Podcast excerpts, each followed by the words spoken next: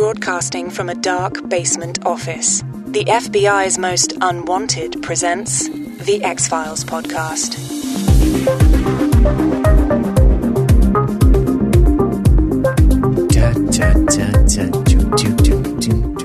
I gotta be honest with you. Yeah. Memento Mori. Dude, I'm just warning you. There might as well be a firing squad lined up if you say a single bad word about this episode. Jesus Christ. I can feel the fingers poised over keyboards in the chat. Do you feel it coming? Well, you just said, I got to be honest with you. And nobody says, I've got to be honest with you. Everything's great. I've got to be honest with you. You're so beautiful. I got to be honest with you. I'm really enjoying this conversation. So, Memento Mori, man. Listen, we haven't sat down to record in some time. We had a little bit of time off, life, you know, all that jazz. But we're past that for the time being. And we're back in our chairs with our mics and our notes and our live audience, libertystreetgeek.net/live. And we're here to talk Memento Mori. Josh, are you excited about this? I am excited about it. I was the cause for our holdup. And busyness and life aside, I've been hankering to get back into it, you know. And like the last time around we had that recording window that I punted on. I was like, well, I could probably maybe push it back a little bit and get to it. But I was like, this episode I know means a shitload to a lot of our listeners. So I didn't want to shortchange it. I wanted to come in with the super positive attitude that I have right now. And I want to shortchange it. So I planned it smack dab in the middle of my sober month. All right. There wasn't a lot of planning involved. I'm trying to roll with the punches and say, we're back. It's going to be just fine, my friend. Mm. But so Memento Mori. It's getting a lot of love, right? That was some sort of Roman phrase, right, for soldiers, just reminding them that death would still come for them eventually. It's almost like a check yourself phrase. Oh, is that what it is? Yeah, it's like a check yourself phrase. Mori's death. That soldiers would say at the end of, I guess, battles and or celebrations. Centurion, like, YOLO. Yeah. You're like, hey, man, we fucking crushed the Gauls this week. Well done, great numbers. You know, Vestivius. What's your KDR great numbers? Ratio, Rexius. Your KDR, yeah, was dope. but just remember, Memento Mori. Memento Mori. Don't get ahead of yourself, right? So basically, remember you're going to die. Remember we're mortal. That's right. Remember we're mortal. Yep. It's a check yourself. It's remember Belichick did the have some humble pie. Remember that year? It wasn't pie, but it was be humble. They had shirts. They sold shirts. Same idea. Yeah. Obviously, this is a little bit more on the nose. But yeah, man, this is a so first of all, I don't watch cancer movies, right?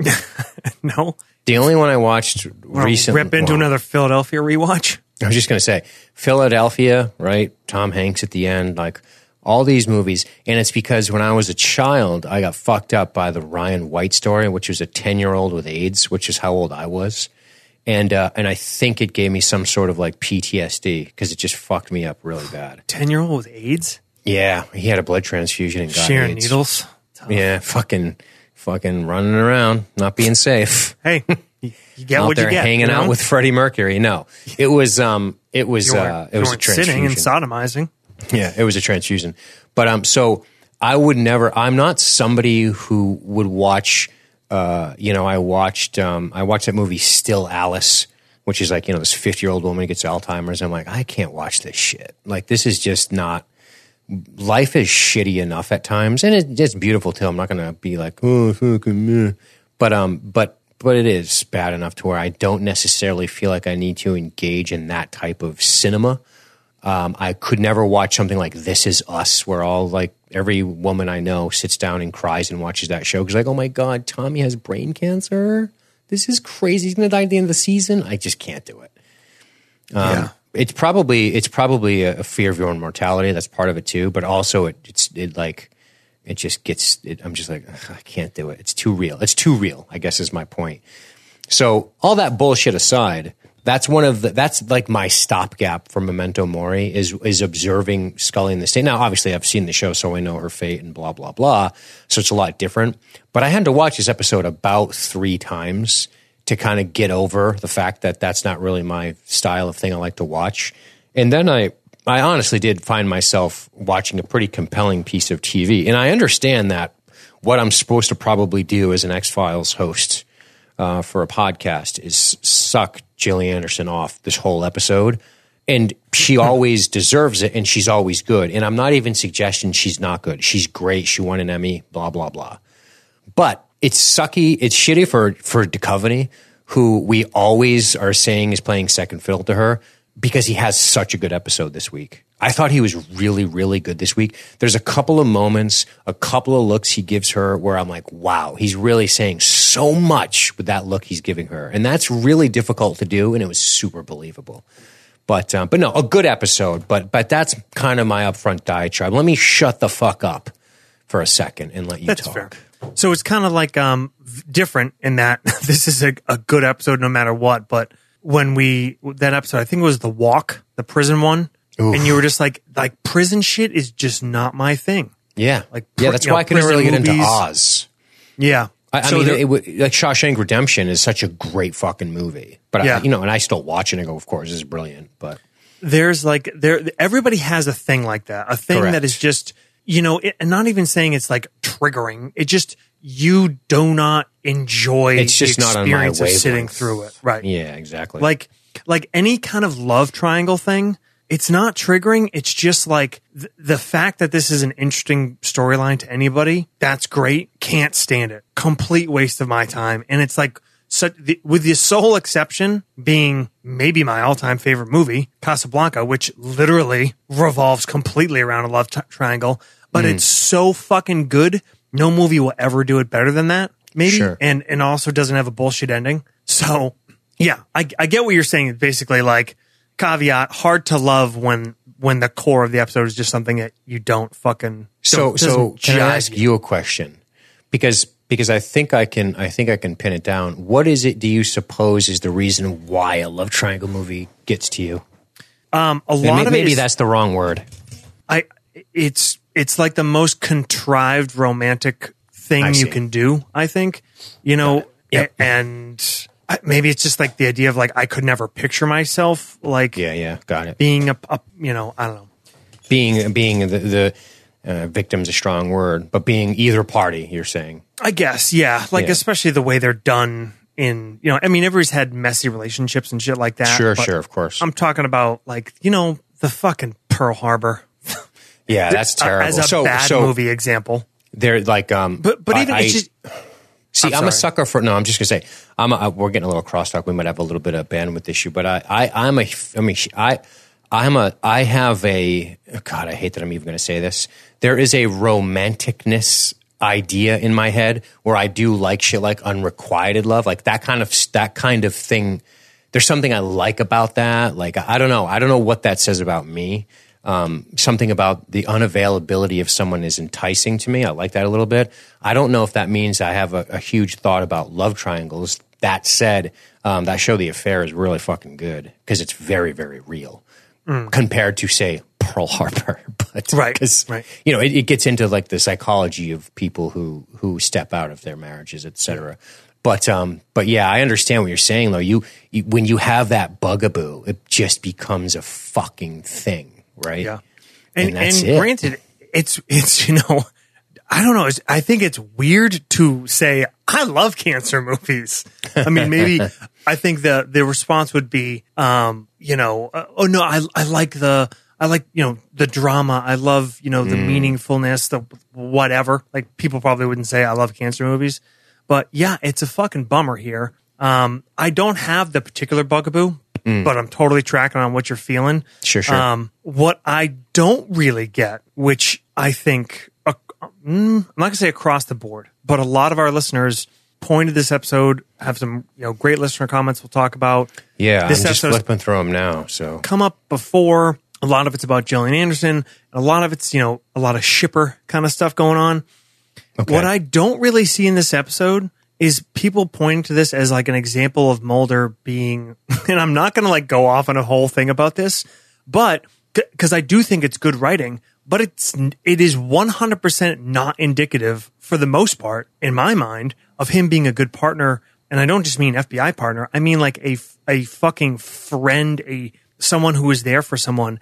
Because one of, if not the most important person in his life, gets cancer and is going through this fucking horrible treatment. And if you've ever seen somebody go through chemo and radiation, it's fucking miserable. And what is he doing? He's out running down the truth. When Scully specifically said, that's not what I need right now. Like, so he's not there for her. Yes, he's trying to get to the bottom of what happened to her. That's not what she's looking for. That's not what she wants. That's not what's going to fucking save her. Like, he's doing his thing. It's great writing because the fucking scene when he like refuses to believe it, it's maybe one of his best performances. It's really good. So fucking good. That's the moment I'm talking about very specifically. Yes. Is that and this moment towards the end, but I'm going to save that.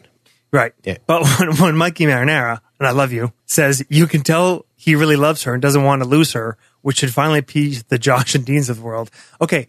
Yeah. However, loving someone and not wanting to lose them and not doing the thing that they need from you is not fucking like an amazing thing. But it is, like I said, I think it's great writing. I think it's great performance. And I love that Mulder does that. Sure. And I really dig. I think the best part about Scully's the arc performance. I mean, it's hard to convey as much through a voiceover as she does. Sure. It's because you don't have facial expressions. You don't have a lot of things. I think that an actor might rely on, not an actor, not a director. But she puts a lot into it, and it's this coming to terms with her own mortality. Yes. And then kind of full circle deciding like, nope, I'm not, I came to terms with it, but no, I'm not ready. I'm not accepting it, not because of denial, but because of like resiliency or whatever you want to call it. Yes. And it's a fucking great, it's a great arc. It's a great circle. So I think it's two amazing little mini character arcs that happen here. But hey, if you think this is evidence of Mulder being the perfect thing for Scully because he gives her a hug and a kiss on the forehead after abandoning her to fucking chemo radiation, go fuck yourself. Right. Yeah. That's the part I was wondering about too. Because I in everyone's defense, I have not read one listener comment. I'm pulling them up on my iPad right now and kind of flipping through, but I'm trying to focus on what you're fucking saying, and I don't have time to read this shit. I should have already read it. There's a little peek behind the curtain. But the one thing about it's you said something in the midst of that rant, strong rant by the way, which was it's probably, I think you either said it probably or it definitely is realistic, and it is, right? If he's going to be who he is always. Yep.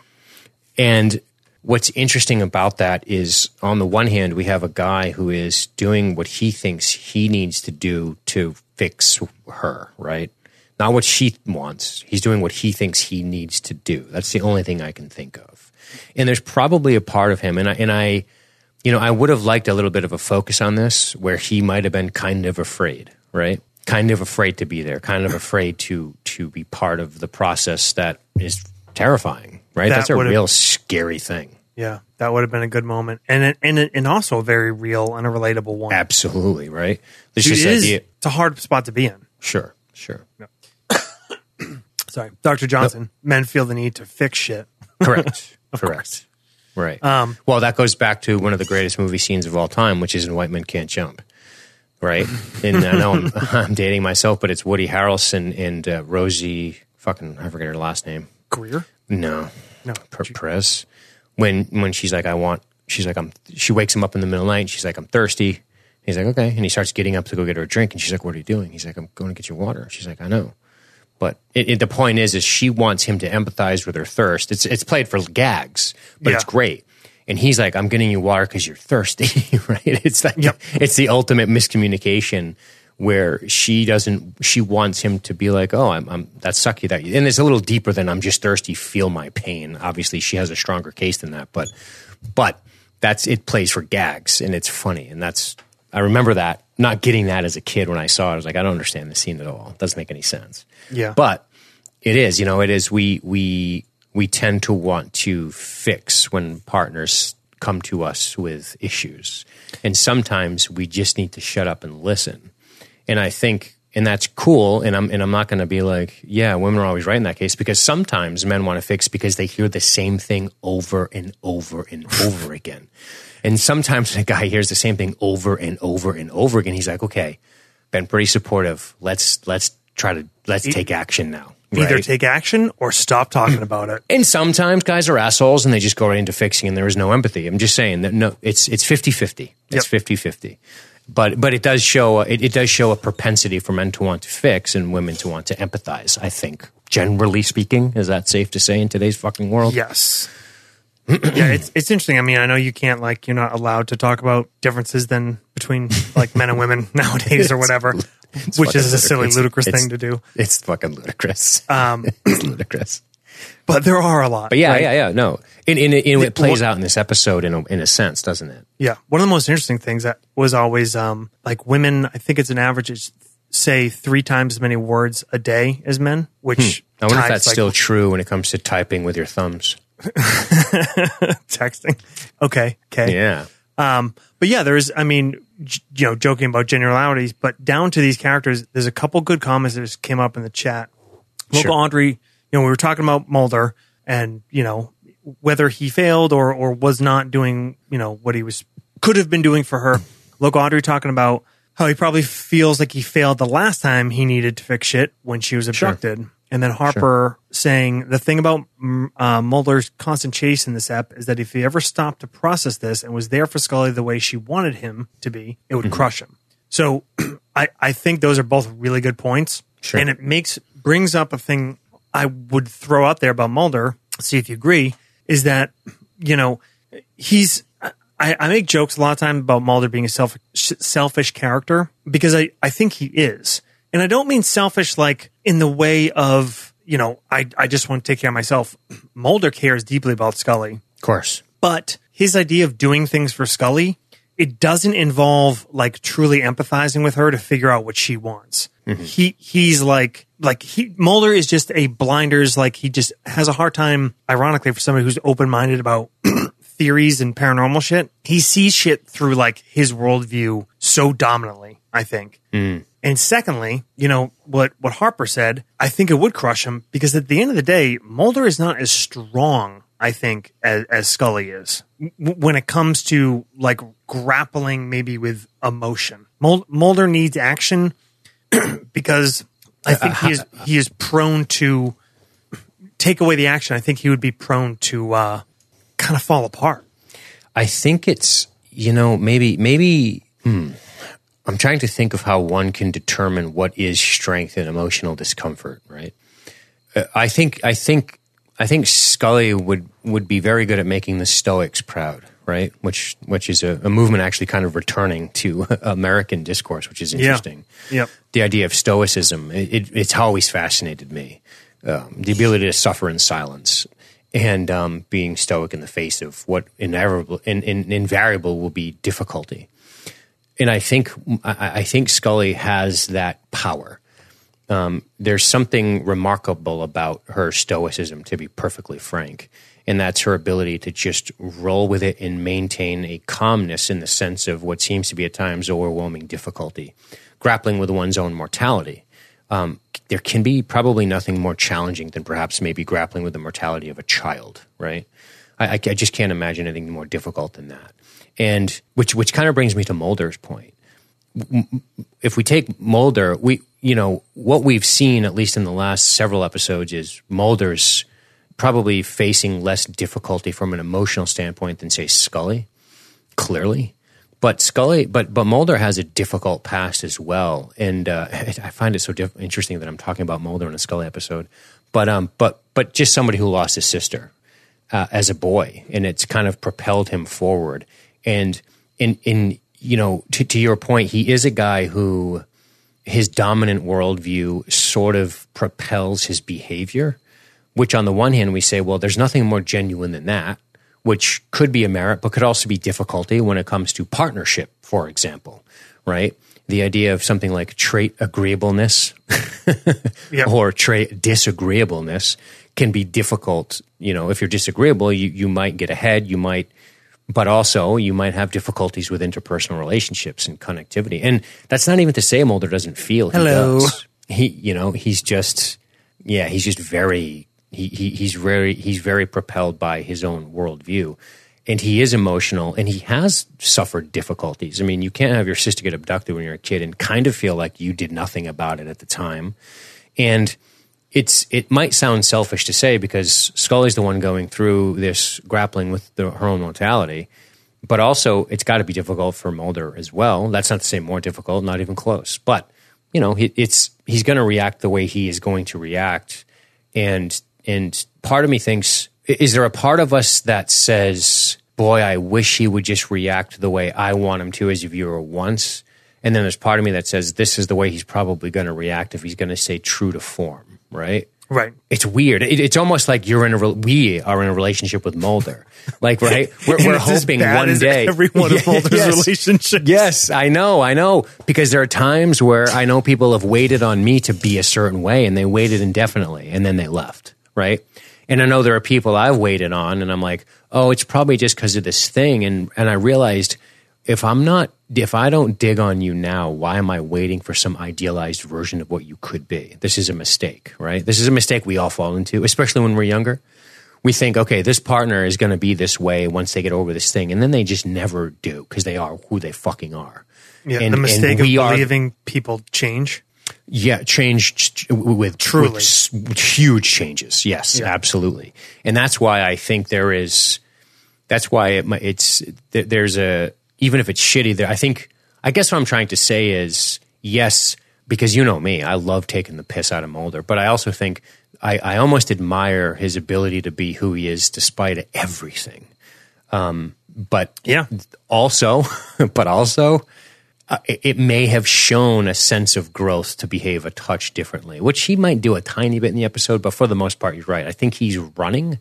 And maybe if he's running from his own fear about his own mortality, shit, this happens to her, can happen to anybody. Yeah. You see that as people get older. How old was he? That's all everyone says. How old was he? Because then they start internalizing that, right? And I know I've done it, but it's fucking, it's a cool episode. I do dig it. Like there's a lot of dynamics in it that I think are interesting and makes me think about the characters a lot. Yeah, it's cool to see.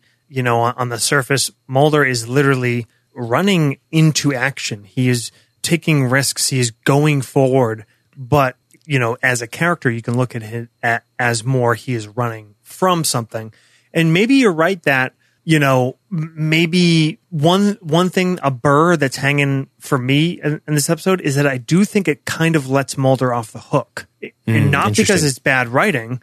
Because, like I said, I think it's great how Mulder deals with this in terms of being realistic and true to his character, but he's never really held to account, not by Scully, not by the viewer, not really by anybody. I do think a moment of, and there are some that the topic comes up early on with between Scully and Mulder when she's talking about where she's at with things, but ultimately, like, he gets to show up at the end of the day. She's kind of come full circle on her own because Mulder has not fucking been there at all. Sure. And has said, like, it makes me feel good that you're out there pursuing your truth or whatever. Yes. Great. But, like, where is your, like, are you a little too stoic, Scully? Like, where the fuck are you right now, Mulder? I'm scared and I'm alone and I'm in pain. Like, maybe I wanted a little bit of that. Like, maybe sure. As much as I admire Scully and as much as I admire, I guess I would probably say, like, I admire stoicism in general. And maybe that says a lot about me because, you tend to worship, maybe you worship the thing, people demonstrating well the things you think you are a part of you. Of course. I think when you're watching something. But maybe is it a little too stoic? Maybe is there not like a... Or that which we hope to be. Or that which we hope to be, right? Everybody, like, that's Marvel. Yeah. A crack of weakness in Scully and a little bit of a repercussion in that relationship with Mulder, I think could have, maybe wouldn't be placating to the listeners, but maybe rewarding from, like, a character standpoint. Yeah, I think that's fair criticism. Or maybe just a fair ask. Better way to say it, right? Yeah. But no, it is, you know, it definitely brings together a lot of thoughts about the characters and the dynamics that they share. And what's fucked up about it is, you know, I keep coming back to this idea of, in my mind, what one thing I know that Mulder will do, and this is, you know, and this is where I will throw a bone to the shippers, is that there's nobody who's going to pursue this case with greater passion than Mulder, right? He would risk everything. He would die. I fully believe he would die. Yep. I think, almost did, right? It'd be a short program. But you know, I think that's what I like. Right. I think that's what I like about it. Like, I like this idea that I know Mulder deep down, knowing that there's a part of Mulder, and there always is a part of Mulder, I want to believe nothing signifies this program more than Mulder. And everything he does, X-Files, I want to believe. That's the fucking goddamn slogan of the program, and nobody inhabits it better than Mulder, right? He does want to believe. In fact, he does believe, probably. And I think that belief, perhaps that lack of stoicism, is what causes him to take action.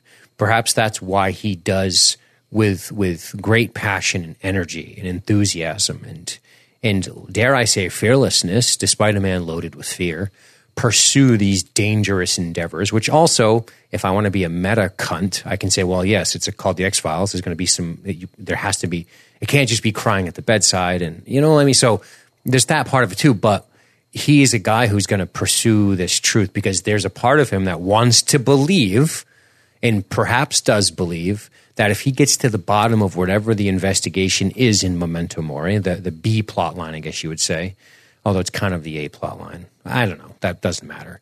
That he will somehow figure out a way to help Scully in a way that the regular doctors just won't or can't. Yep. Right? Yeah, there's no doubt as to the strength and purity of his intentions. Of course. You know what I mean? Like, it's not a question of Mulder not being willing to do everything he can for Scully, but at the end of the day, like, yes, it is the X-Files, so that's what's going to happen. But take a little bit of that off the focus. Step back from that for a minute. Yeah, exactly. Probably could have used, you know, him next to the hospital bed, maybe visiting a couple hours a day, holding her hand while she was, like, trying to fucking hold her insides in. So let's talk about that. Do you think would show... Are we going to call that good writing and par for the course from Mulder, or do we think this could be a misstep in the writing? I think it's good writing that because it isn't. He is there for Scully. He's been there for Scully. You know, let me not take my little meme of being Mulder's a bad partner, or whatever, too far.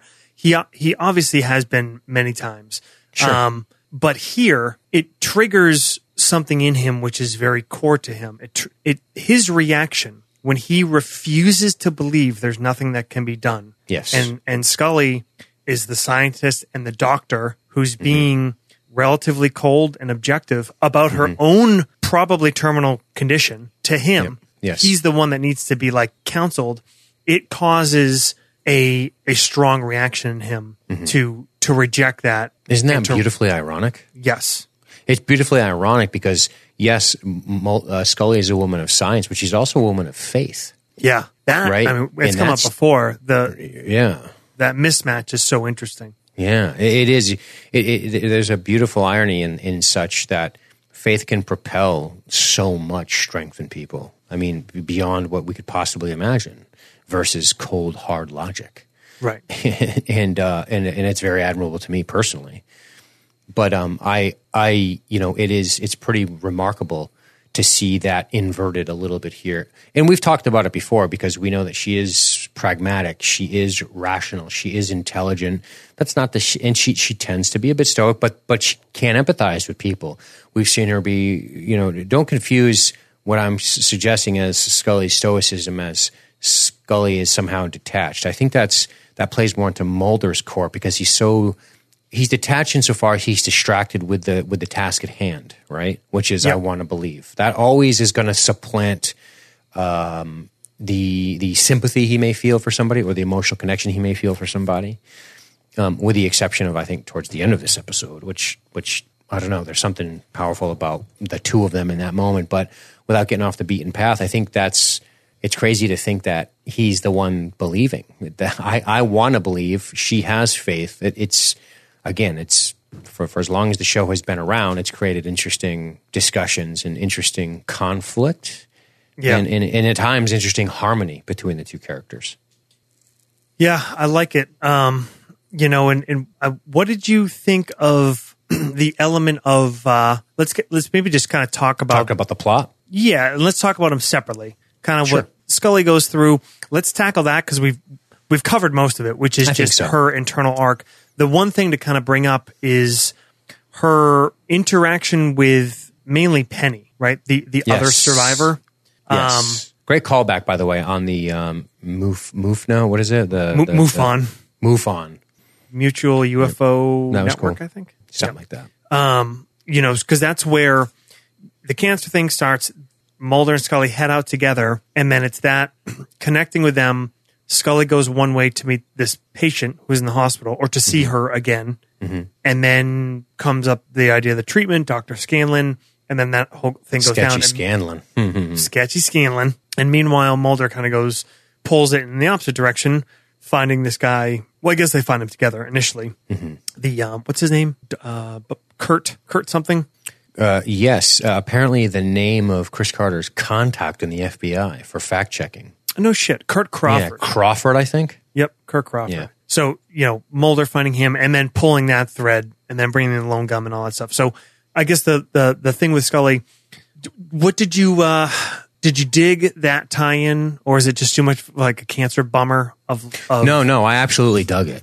Yeah. Yeah, no, it's really good. This is a good episode of TV. Don't get it twisted.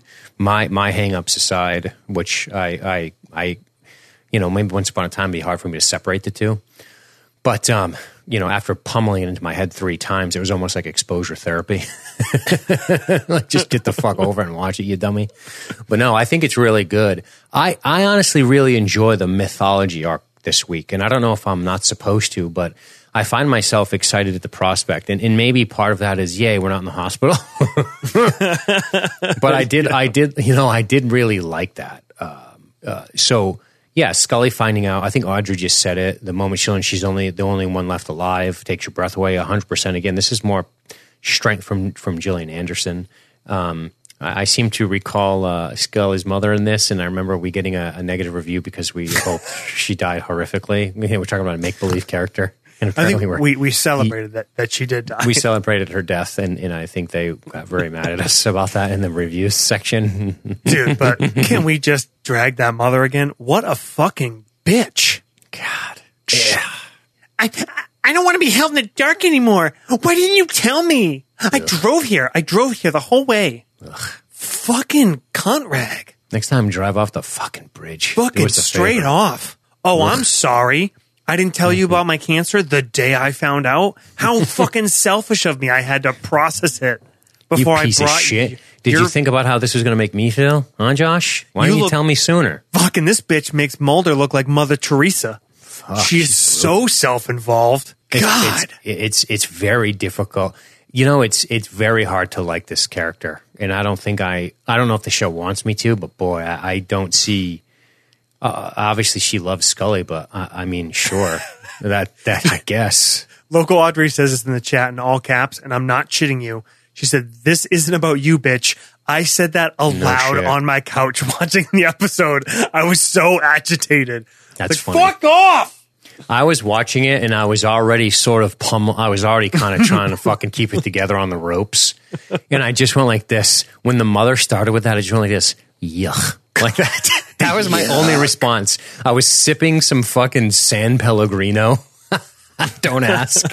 And I looked up and went, yuck. When she said it was so annoying, man. I fucking hated it.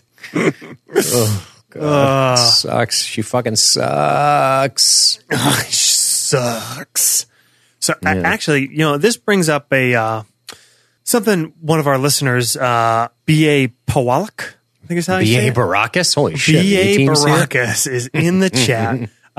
He's not in the chat, but he's Powalik. He posts on the on the Facebook page a lot. And he's brought this up a couple times, which I think is a fun, great little thing. And I think I was like, oh, we got nobody to use it. I keep he's posted a few times. I'm like, oh, I keep meaning to bring that up in an episode. He can only I'm sorry to interrupt you, but there can only be one BP. So he's Pollock. Okay. It's BL Pollock. Oh, BL. Okay, got it. That's my BL works. Bad Larry. So Bad Larry has brought up the Colton Deuce scale. The most Massachusetts thing that ever happened. You instantly get a nickname for those two. Fucking sucks, right? Well, now you're Bad Larry, brother. Forever, I don't have to tell you. Forever. For those douchey, hated a-hole characters of the shows, all of them will be rated against Colton's 5.0 score. So Colton is the reference point, right? He is the absolute zero of this. 1 to 5 scale. Is it? Yeah. Okay. So you all remember Colton, looked in the World Trade Center bombings. Oh my God. That guy from Squeeze, of course, very early on. Mm-hmm. So God. Where is Scully's mom on the Colton Deuce scale? All right, I'm writing it down. So Colton's a 5. Colton is the 5. He is the 5.0. Is there a 0 or is that a null? Is that a null attribute? Yeah, null. No. So like Skinner is a 0. Well, Skinner's a little bit of a douche. I mean, yeah, Skinner's probably fair. Like a 1.5 or 2. I guess Scully's a 0. Scully's sure. Never, ever a douche. Let's be real. Mulder's like a 2.5, maybe. Are we going? Okay, so half, we got halves as a number? Oh, yeah. Oh, yeah, right, then Pendrill's a 0.5. No. You get down to like 0.7. I mean, whatever you want to do. I mean, that's... Come on, man. Use your decimal place. Fucking math. Olympic judges can use it. Why can't we? Fine. Okay. I can't believe you just said that. Makes me hate you 1% more than I did earlier today. Well, 1%? So 0.01? Oh, God. So what is mom? If Colton's a man, lucking in the World Trade Center is top of the... That's creme de la creme. That's creme de la creme, right? I'm going to give her a 4.1. A 4.1. What's your name? Mrs. Scully. I don't know. Cunty Scully. Right. Margaret. Ugh. Cunty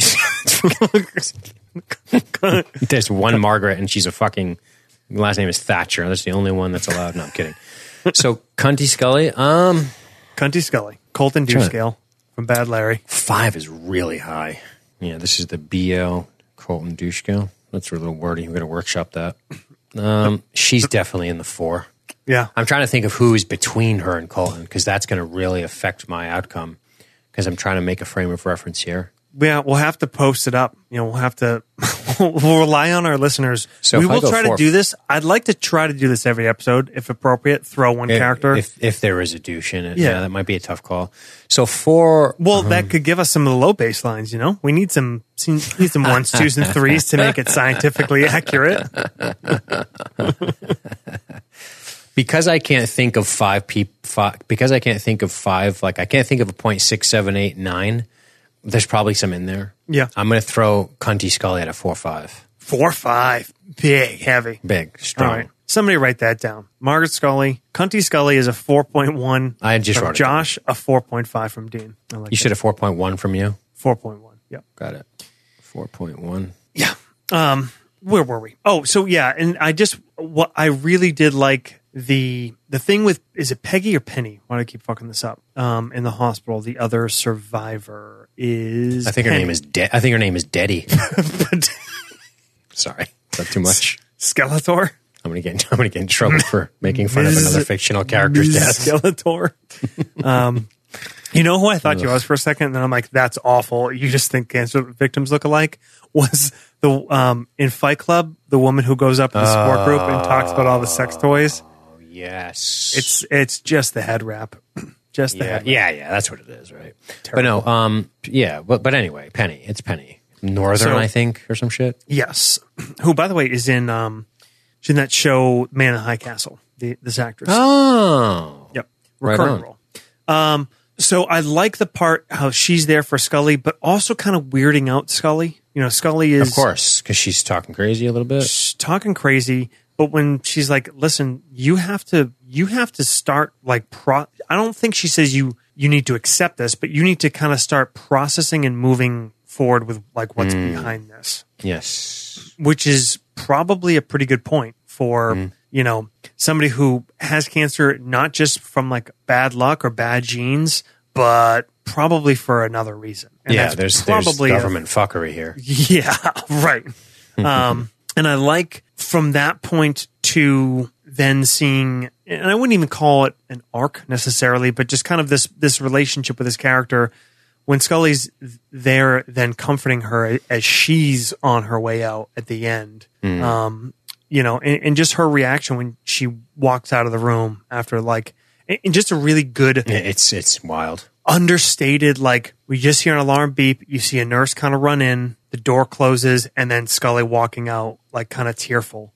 Like, man, what a great way to do that instead of instead of go like ER with it or fucking whatever. Yeah, just let it be. Just let it be. Yeah, and just let Scully, let Gillian Anderson show you like the weight of what's happening, not by trying to like over dramatize it. Sure. And really a great payoff scene with the as one of the listeners commented, the forehead kiss TM trademark. Yeah, no, it's a good scene. The end of the episode is a strong scene between the two, and it stood out to me because this is where I think Duchovny does decently as an actor goes, even if he can be infuriating.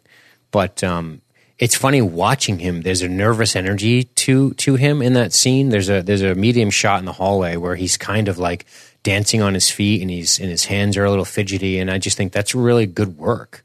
This is difficult for him because what I like about this scene right now, here's why this scene really works for me, because he has done everything he can from the running around.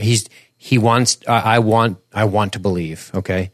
That's what he just got done doing for 40 whatever minutes.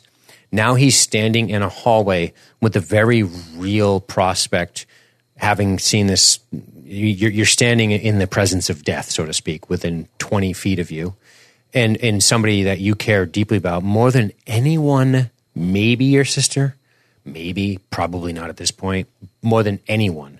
And they share what appears to be a similar fate, and there's nowhere else to go, right? You're standing there. You can't go anywhere. You have to be there in that moment. And watching that kind of wash over him for a second, I think Duchovny does a good job here with facing the reality as she's facing the reality. Yeah. He's facing a much different reality, but that's not going to mean it's easy. She's facing the ultimate reality, right? It's just what a great moment between these two actors. I think they're say what you want about the kiss, but them performing is solid. It ties back so well to the stuff we were saying before. Yay, pat ourselves in the back. We're so good at this. But no, how we talked about like Mulder running, Mulder like needing to be in action, needing to go after shit. Yes. And then when he's run out of that he's so uncomfortable sitting there because he can't do anything right now. Mm-hmm. Just sit there and wait, and then say, the truth will save you, Scully, and fucking make me want to slap you. I will say the kiss, I guess, in the script, this was mentioned in the Facebook comments, that it was originally going to be a real like kiss on the lips, and thank God it wasn't. No shit. Not because I'm an anti-shipper, but just what a weird, awkward Hollywood bullshit moment for a fucking makeout. Into the camera, he just starts fucking grabbing her. Yeah, he scoops her ass. He's got a hand hard on her tit, slams her up against the wall, just starts fucking her on the gurney that the dead lady was just on. They're wheeling out dead Penny as he's just going to town against the wall. Oh boy, that's it. Yeah, that'd be pretty wild. Hey, let's talk about the fun part. Let me let that swim around my head for a minute. No, is that fanfic? Is that fanfic? Do you want to listen to this a little bit? Let's give it a listen, shall we? I decided to throw it out. I decided tonight that that I'm not going to let this thing beat me. I came into this hospital able to work, and that's how I'm leaving.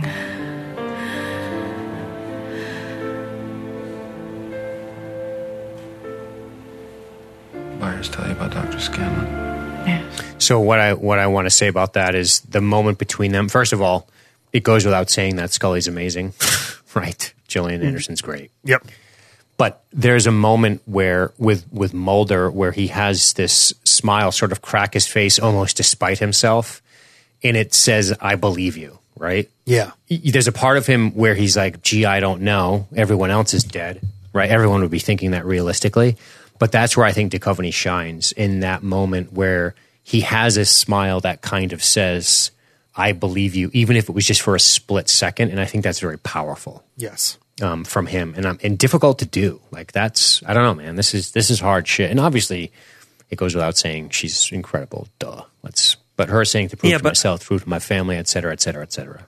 I think it's fair to say that, you know, we shout out Scully as a character and Gillian as an actress all the fucking time. So we don't need a Scully centric episode to go extra with it. I mean, we do somewhat anyway. But also the fact that it is, quote unquote, a Scully episode, it is in terms of the emotional weight. But I think they're almost equally important here. If you're watching a show that's about two people, and let's not get it wrong, at the end of the day, at least initially, the X-Files show is about Mulder. That's why the show exists. It's on the premise. The premise, the dynamic of the characters is why it's good, and it becomes very, very quickly important with both of them. But completely, Mulder is important to the point where I would suggest that you can get away without Mulder, as people have told me, but I'm not sure you can without Scully. I think at the end of the day, the episodes with no Mulder are far, far better than the handful of episodes that don't have Scully in them. Completely. Yeah. Yep. Even entire fucking season without Mulder. Right. Because yes, you need him to create this thing, but at the end of the day, once it's kind of running, it's almost his it lives on without him.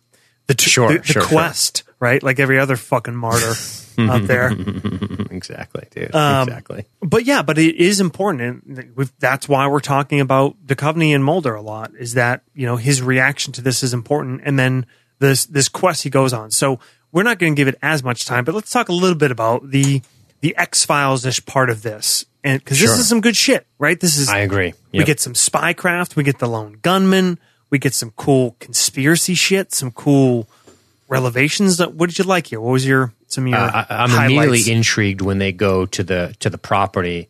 The real estate agent lets them in, and they immediately see some kind of remote access on a computer in the basement. You're like, holy fuck, here we go. I love it. I love the discovery. The discovery is the most 1997 or whenever this came out shit ever, because she picks it up and goes, oh, the modem is active. And they go, wow, this place is empty. There's an agent here selling the property. So they go downstairs and go, oh, fuck. Right? Dude, by the way, worst agent of all time. Oh, real bad. Hey, probably know the property enough to know that there's a fucking transmitting computer in the basement. Right? Also, dude, not to be like, old manish, but if an 18-year-old watches that and they're like, what is that? And like, well, because I'm used to use the phone lines for the computer. Sure. Would they even know what the fuck you're talking about? What do you mean you use the phone line for the computer? Yeah, The AOL disc in the mail. Yeah. But it's funny. Yeah. But no, it's cool. I like that instant spycraft hook. Basement transmitting. Holy fuck. Where is it going? Trace it. Great. We're hot on the trail. This is fun. I like this. I like the hunt. The thrill of the hunt. Yes. He runs as soon as, shadowy alleys. Fucking cool. All good shit. Right? All kinds of shit like that. Leather jacket. He's crushing it incognito, man. Yeah. And the whole reveal. And I really like how they play this guy, Kurt. Fucked up again. Kurt, not Kurt Warner. Crawford, is it maybe? Yeah. Kurt Crawford. I like that. Sounds wrong, doesn't it? But I think it is Kurt Crawford. It just doesn't. It sounds like a made-up name. Like, exactly. Which is probably the made-up name the guy gave to. Yeah, definitely not his real name. Sorry, yeah. Chris Carter. He's fucking with him. He's like, my name's Chris Carter. He's like, oh yeah, my name's Kurt Crawford. The fucking spook tricked him. He's like, well, I'm a Hollywood director. I'm making a TV show. Yeah, I'm an FBI agent. Want to play this game? The fucking guy works at a gas station. Yeah. We just ran a phone directory. He's just pulling a Bolt Paxton, True Lies. He's like jumpy around loud noises, pretending he's reaching for a gun and shit. It's fucking awesome. Oh, shit. Oh, but no, so I like how they handle his character. I like that you're suspicious of him, and then you kind of come to trust him, and then he gets got, and he goes green goo, and then the next time you see him, you're like, oh, fuck. It's one of those bad guy shapeshifter alien dudes. Totally. Like, and you keep thinking that. I kind of like forgot for a second. I was like, wait, why does Mulder actually show up with evidence? Oh, they must have like wanted him to have that or whatever. Yeah, you know, the bad guys want him to have that. And then it's not until they get in the lab later after breaking into the facility there. Yeah, it's awesome. Right. I love that too. The hallway... The man firing the pistol in the hallway is awesome. Mag, dump, reload. But dude, I was thinking the same thing. First of all, he's shooting blanks, and you can always tell because you can see the shell casing in the actual blink. Oh yeah, you always because you blink, right? If you watch movies where they put muzzle flash in with CGI and they're just waving guns around, it's so horrible. Because you see, like, their eyes don't blink, and when you fire a gun, your eyes blink. Obviously, you know that. Yeah. And then, like, the shell casings are always a giveaway, and sometimes they'll digitally add in shell casings. But I was thinking to myself, man, he's indoors ripping blanks. How fucking loud is that? He must have ear protection on, man. I was like, just dude. Pow, pow, pow, and he's fucking blinking every time he pulls the trigger. I was like, fuck, he's going to be deaf. When you retire from the murder syndicate, make sure you put a claim in for tinnitus, okay? No, because you probably are suffering from that. No shit. Get that documented, okay? Because down the road... Fuck. Murder syndicate. It says here in the murder syndicate, you're covered for tinnitus. How many guys occur on the job? Yes, it did. How many guys go, I don't want to talk about it, Doc. I get it. What the fuck? Yeah. Also, it's like, what is that, a Colt 45? It's like seven rounds a mag. He's bombing that door, man.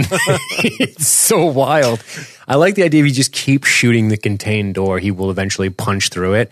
And you're right. First of all, hey, guy, can I see, he's probably carrying it inside the waistband. Can I see how many magazines are on your boat? Are you fucking Batman?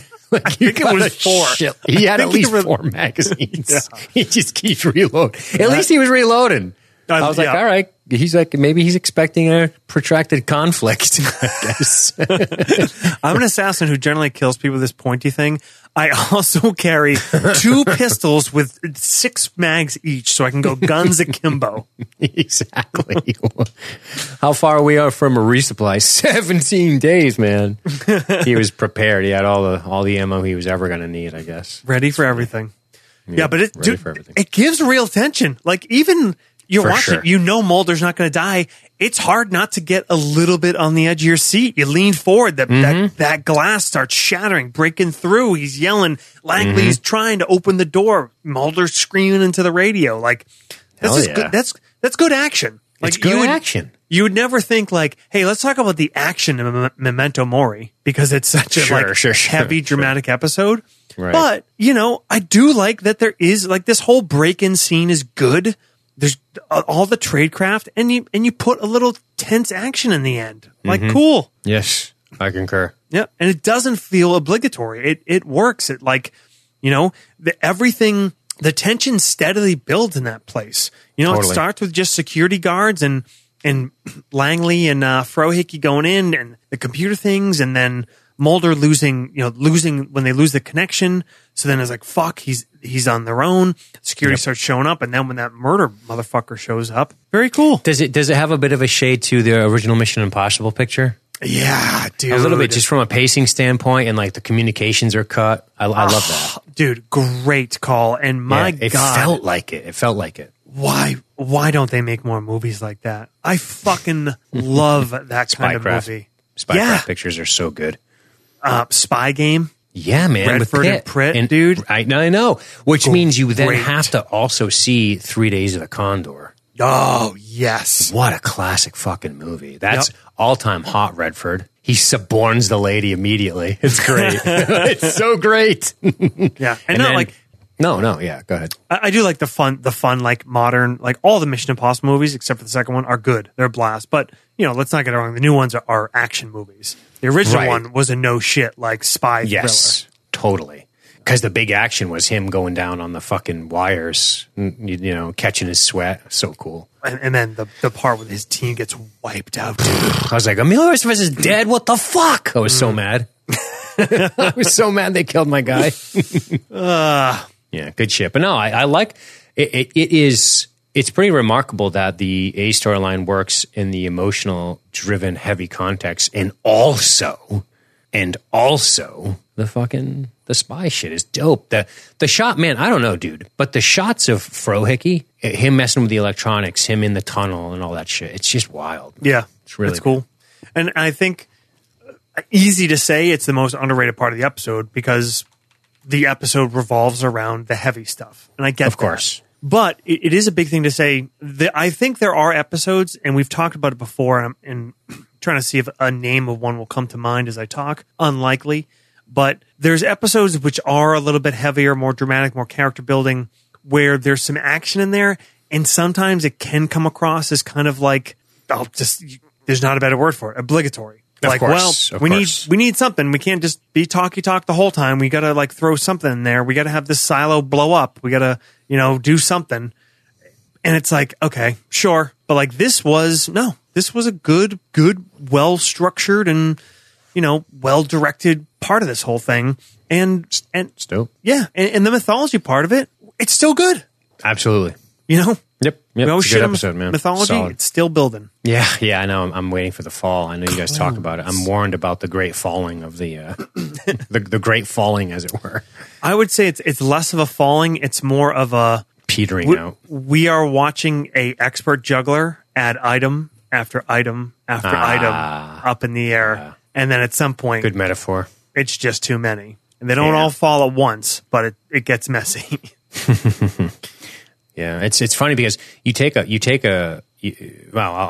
we get the 3 stars, I'll talk about that a little more specifically. Yeah. Well, yeah, man. I guess that's Memento Mori, right? Fucking A. What'd this one end up at for you? If I want to be honest with myself, that's a like. Yeah. It probably deserves a love, but it's a like. I think it is for me too, and it's very, very close. It's a solid episode. It's one where I think there's episodes that I would say I love that I think if I try to be objective are not as good as this episode. I think this is a great episode that I happen to only like strongly, but like. Mm-hmm. And I don't know what it is. You've made it pretty clear, I think, what the biggest hang-up is for you. Right. For me, maybe it is my biggest problem is which, to be clear, is not objective at all. No, but that's what love scale is, right? Sure, that's purely subjective. Yeah. Yeah, I guess unlike this objective, hard-hitting analysis we do for an hour, fucking nothing but facts and science. Just crushing them over the fucking monster, fact after fact, coming off the bat with speed. We are the Mulders of podcasters. Just nothing but shoot from the hip and believe everything, and especially ourselves. We have to believe. Who else is gonna?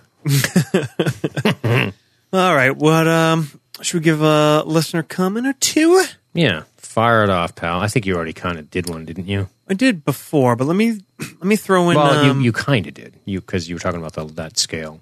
Yeah, that was from a different post, but yeah, the Bad Larry Colton do scale. But I'm going to give one to old Nikki Red. Nikki in the chat right now. I love this episode. The voiceover that Gillian Anderson gives as Scully throughout the episode is amazing. It sets the tone for the episode to be very gloomy and depressing. You got it. As a viewer, we're not sure how the story arc will play out, if Scully will live or die. When the voiceover Scully is playing, it feels like a death notice to Mulder to move on and allow Scully to do this on her own. I love how the episode brings back certain elements of the past episodes with the alien bounty hunters, hybrids, humans and tanks, and the women that were abducted as well. The episode also brings up the story arc between Mulder and Scully, with Scully telling Mulder that she has cancer instead of her mother first. All around a great episode. Glad you guys are back. So, nice. Great comment. 2 things I fucking really love is just, you know, we didn't talk enough about the mythology, but we mentioned it, and it is that, yes, we're bringing back everything. We're tying it together. The juggling act is going well. The crowd, we're laughing. Everybody's laughing and clapping. The circus act is proceeding well. But another ball in the mix. 11. Woo! Can he do 12? The crowd can't even clap anymore. Now they just sit on hushes, right? It's getting to be too much. Surely he cannot add another item to the mix. But it's a good point. We beat up on Scully's mom, rightfully so. Mm. But we didn't point out the very obvious and important character point that Mulder was the first person that Scully told about this. Of course. The first person. That's fucking huge. He bought a plane ticket 5 minutes after that. To get the fuck out of Dodge. I gotta go find the truth. Good luck. For the truth or something. Have fun dealing with the ultimate truth. There's no treatment. Are you sure? I'll be out there finding the metaphorical truth. I need 20 cc's of truth, quick. Where is it? Fuck. All right. Rosemary Quinn says, and I'm reading her because she mentions Skinner, where we fail to. Oh. Has always been a favorite for the shipper due to the last 5 minutes of this episode and that forehead kiss, TM, which they apparently originally shot as a real kiss.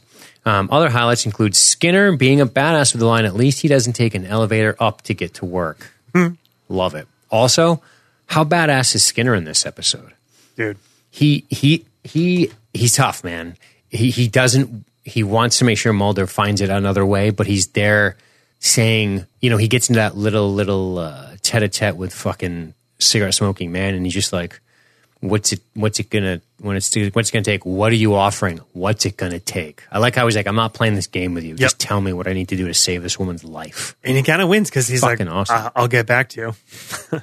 Yeah, exactly. So all that work that Mulder did, thanks, but Skinner's on it, buddy. Don't worry. Yeah, it's a cute. You get that little vial, but Skinner's gonna do the heavy lifting here.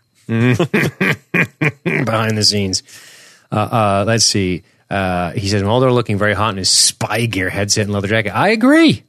And of course, good old Chris Carter signature flowery language and Scully's letters to Mulder. I loved every second. Nice. Can I just add a postscript here? Yeah. Do you like the voiceovers? Because they are universally lauded as awesome. In this episode? Mm-hmm. Yeah. From her. Yeah, and I know that, and I'm curious what you think. And in general, I think maybe we've beat up, I don't know if we have in the X-Files. No, I think we've always liked them in this show. Yeah. They usually, sometimes get a bit flowery, as Rosemary said. 100%, yep. But I think it would be impossible to believably deliver some of these feelings, and particularly 100% unbelievable to put this language in any other format. Mm-hmm, yeah. To have her character say this to Mulder would not work. Ludicrous. Ludicrous. Unless it's written by one named Billy Shakespeare. To have her write it. Because you can, I mean, and that's how we journal. It's how we journal, right? Yeah, man, and it's not untrue. You can write shit to people that you can't say. 1,000%. Right? 1,000%. I mean, and sometimes you go, oops. Yep. But yeah, it allows Scully to be emotionally expressive in a almost intellectual manner. Yes. Great catch. I was going to say they work for me because I think we have a lot of focus on Scully, and there's only so many ways, given the position she finds herself in, to express the difficulty she's grappling with. It gives her a vehicle to do that.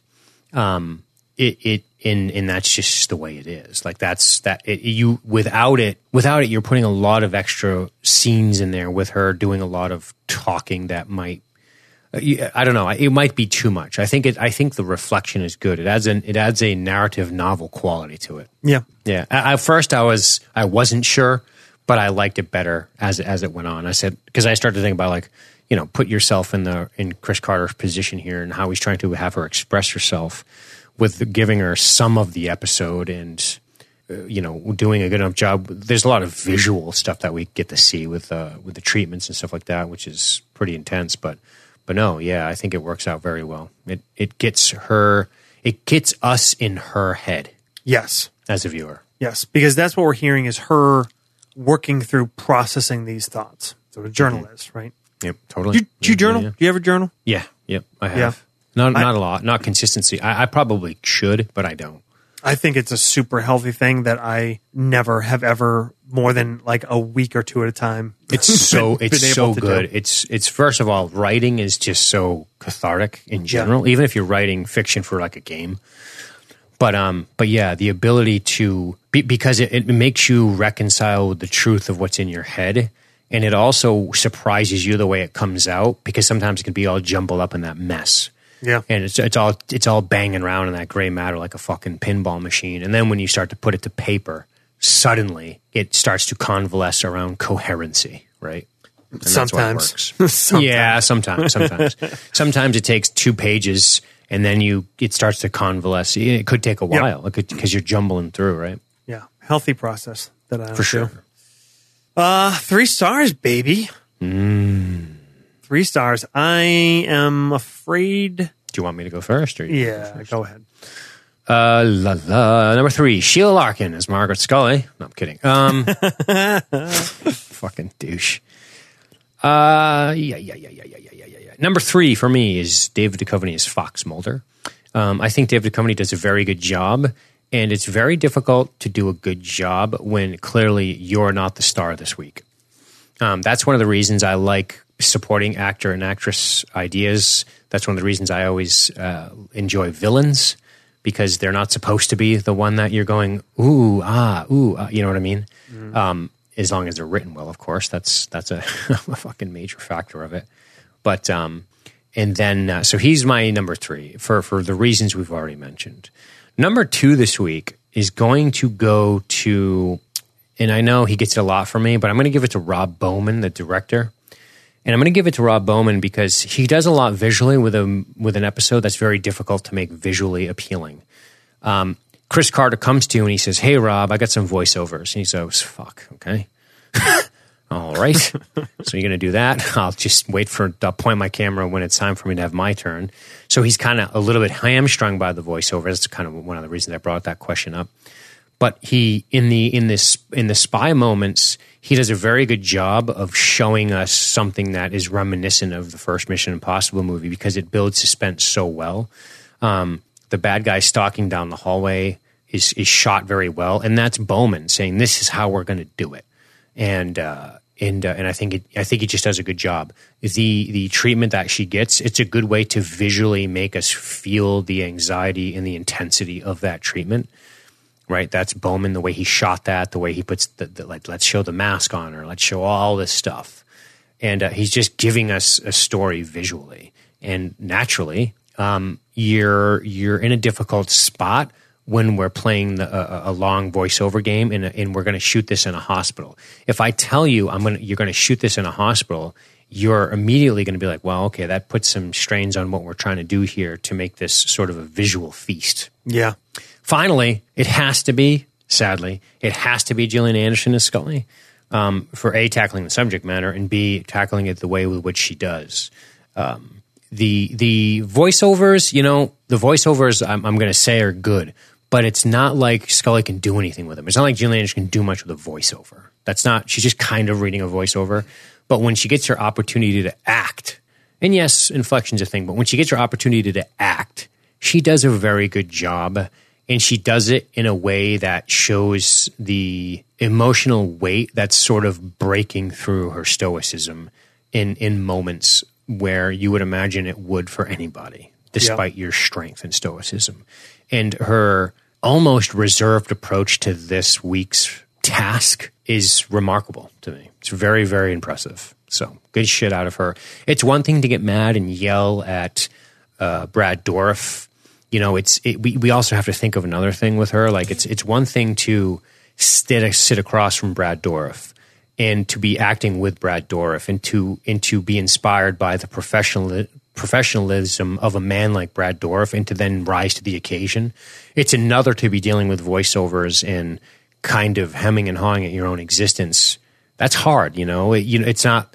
It's like the sports adage, which is like, we play to the level of our competition sometimes. And yeah, man, yelling and blowing up at Luthuli Boggs is one thing. That's something every actor wants to just go bananas, but this quiet reservation of fear combined with strength that she's finding in these moments of doubt, it's really difficult to get across visually. And that's why she's amazing as an actress. She's just fantastic. So. Good shit, man. Clearly number one. Yeah, I think I'm going to go the inverse order because... Hit me! Number one, Gillian, because it is obvious.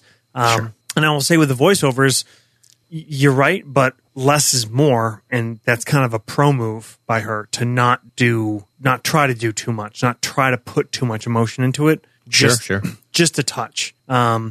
You know, and I'm glad you. I'm not going to put Bowman on the list, but I'm really glad you did, and I considered it on the third star. Because the visuals are great, and you know, man, it's interesting. There's lighting. Kind of, it's the lighting. I should have talked more about. There's so much great lighting in this. There's so much great lighting, and then use like not just lighting, but like the Shouts. White light motif. Like yes. It's what the whole episode starts on. It happens again when she's coming, you know, out of her dream with the doctor in the room. I think it happens one more time when she's having the nightmare of the drill. But there is that light kind of motif thing is definitely there. But I'm going Duchovny too. I think he really crushes it, and he deserves the attention we get in a few ways. I mean, he has some great emotional moments. Down to the little things, the anxiousness of waiting in that hallway. Yeah. But also, you know, he gets to do some action shit. And sure. he's good at it. You know, like Duchovny looks good running around and doing shit. He does. And he can do that and also have some great emotional stuff. And we don't talk about him yet, so boom, or enough. And number three, I'm actually going to go collectively with the Lone Gunman. I had a feeling you might. it's a total bias thing, but fuck it. It's my three stars. But I do think they add pretty much the only levity to this episode. They're great. They're fun. They're always fun.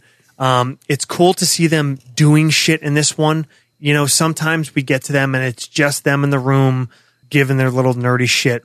They actually get to get out in the field and do stuff, which is fun and show a little bit of each of their personalities and what they're willing to put on the line, even though they're not heroes. They're not heroic. We see Byers fucking scared as shit, but they're still there. They're still there doing the spy shit. Dude, I was a hair away from giving it to Byers. Oh yeah, just for being on site, like you said, he's not an operator. Yeah, he's not a field agent. And then he's when Mulder's like, "Go tell, we'll get go," yeah, it's great.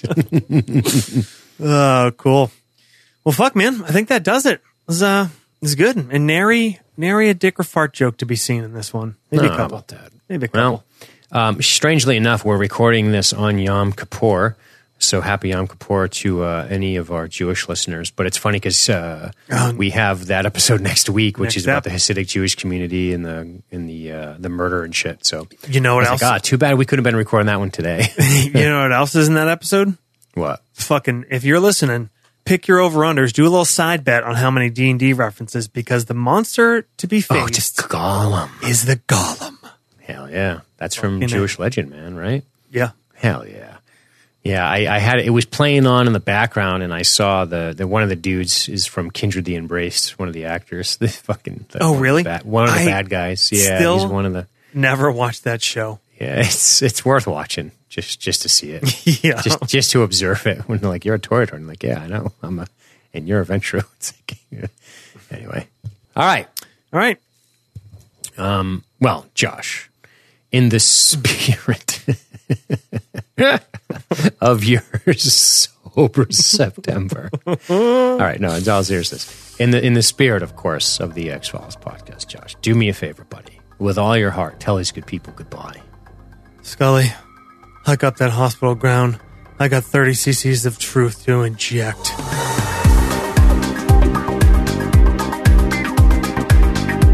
You've been listening to the X-Files podcast by LSG Media. Visit us on the web at libertystreetgeek.net. That's libertystreetgeek.net.